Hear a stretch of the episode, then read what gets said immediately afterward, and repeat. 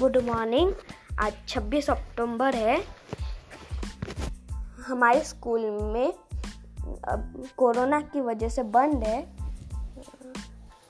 हमारे स्कूल में जर्मन सिखाई जाती है। अगर अभी जर्मन सिखाई होती तो मुझे एक दो वर्ड आ जाते, पर मुझे अभी नहीं आते। मुझे सिर्फ़ एक ही वर्ड आता है। वो है गुटेन मॉर्गन मतलब गुड मॉर्निंग। Thank you.